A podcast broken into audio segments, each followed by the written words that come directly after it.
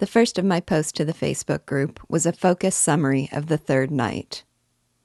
When we next see our narrator, he feels gloomy, confused, and oppressed as he reflects on the night before, his third night with Nastenka. Brimming over with love, her joy had been so infectious, her words so kind and solicitous, that he took it all to mean she was in love with him. He wonders how he could have been so blind, when her love had long ago been claimed by another, and when her fondness for our narrator had been nothing more than a desire to include him in her happiness. When the lodger again did not appear, he says, she grew timid and discouraged, and instinctively drew closer to our narrator. Then, in her own unhappiness, she realized his at last, and felt sorry for him. That, in essence, is what happened on that third night. But he then steps back and explains that night in its more poignant details. He had met Nastenka with an expectation of happiness and found her beaming with pleasure and giddy with expectation. She said she was exceptionally glad to see him, and when with pounding heart he asked her why, she responded that she liked him for not having fallen in love with her and thanked God for sending her such a good friend. At this explanation, he felt both horrible sadness and laughter stirring in his soul. When she said she wanted to meet the lodger together and to show him how fond they were of each other, his heart was too full, and he broke into a confession. He told her of his sleepless night, feeling as though one minute must go on for all eternity and as though all life had come to a standstill for him. All at once, she knew, and hid behind a pretense of obliviousness, laughter, and frivolous flirtation. Hearing the bells chime, he spitefully drew her attention to the fact that the lodger still hadn't appeared, and then, cursing himself for it, began comforting her with the thousands of possible excuses for his absence. Reassured, she told him he must go to the lodger the next morning and then come to her with whatever he discovers. Then, observing him tenderly, she began to cry. She confessed a thought. Her lodger, she knew, was not as good as our dreamer, and yet she loved him more. She stumbled over her impressions of the lodger, at the conclusion of which our narrator says meaningfully that they show she loves him more than anything in the world, and far more than herself. Nastenka agreed, and then shared another thought that had struck her.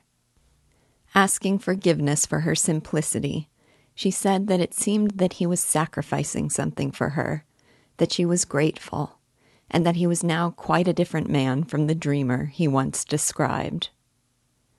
After some minutes in which both were too emotional to speak, she said it was clear that the lodger wasn't coming, and he responded firmly that he would come the next day. Parting, she said, We shall always be together, shan't we? That night, he walked the rainy streets, found himself two steps from her door, and returned home more depressed than ever and longing for tomorrow. The next of my posts was called The Magnanimity of the Dreamer's Love. One striking feature of this story is the heartwarming magnanimity of the dreamer's love for Nastenka. Many have called this love sacrificial, and so too does Nastenka herself. But is it truly a sacrifice? I think of it instead as a noble commitment to his own values.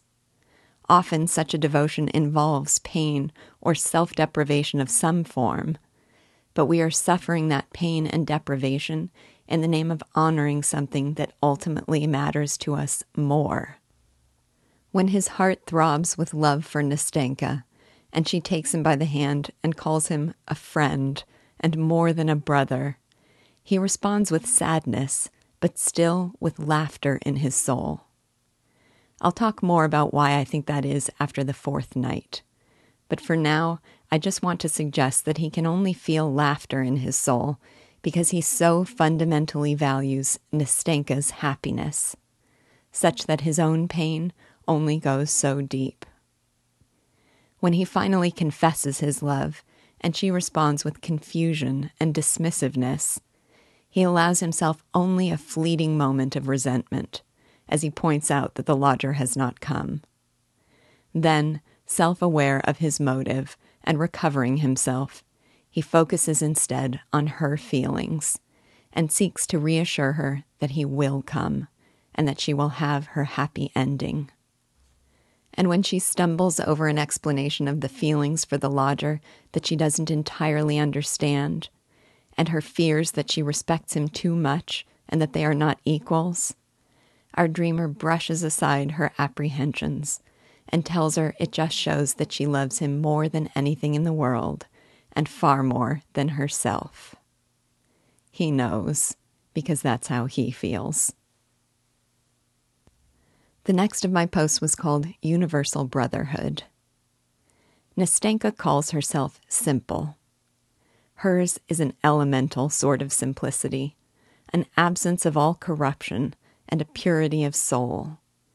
When she fails to understand herself or the world, it is a fault that arises only from her youth and unworldliness, and never from a failure to look at everything with wide, eager, unguarded eyes. There is an innocence and an absence of cynicism in her belief that she can command our dreamer not to fall in love with her, in her conviction that they can be great friends and more than brother and sister. So, when our dreamer confesses his love, she seems at first confused. She tries dismissing it with laughter, and then, when he persists, tries burying it beneath a pretense of playful flirtatiousness. But when at last she begins to see, to glimpse the depth of his feeling and the magnanimity of his devotion, she sheds tender tears and she gropes at a greater understanding. She says, quote, It seems to me that you, for instance, at the present moment, it seems to me that you are sacrificing something for me. Forgive me for saying so. I am a simple girl, you know. I have seen very little of life, and I really sometimes don't know how to say things. But I only wanted to tell you that I am grateful, that I feel it all too. Oh, may God give you happiness for it. Unquote. Even in the face of her understanding, she believes in the promise of her own happiness, of his happiness, and of their everlasting friendship. In his biography of Dostoevsky, Konstantin Mochulsky says, quote, It is in point not to the dreamer, but rather to Nastenka, guileless and naive, that the author finally entrusts his own inviolable dream of universal brotherhood. Unquote. Mochulsky sees this essential humanity in her candid reflection, quote, But do you know what strikes me now?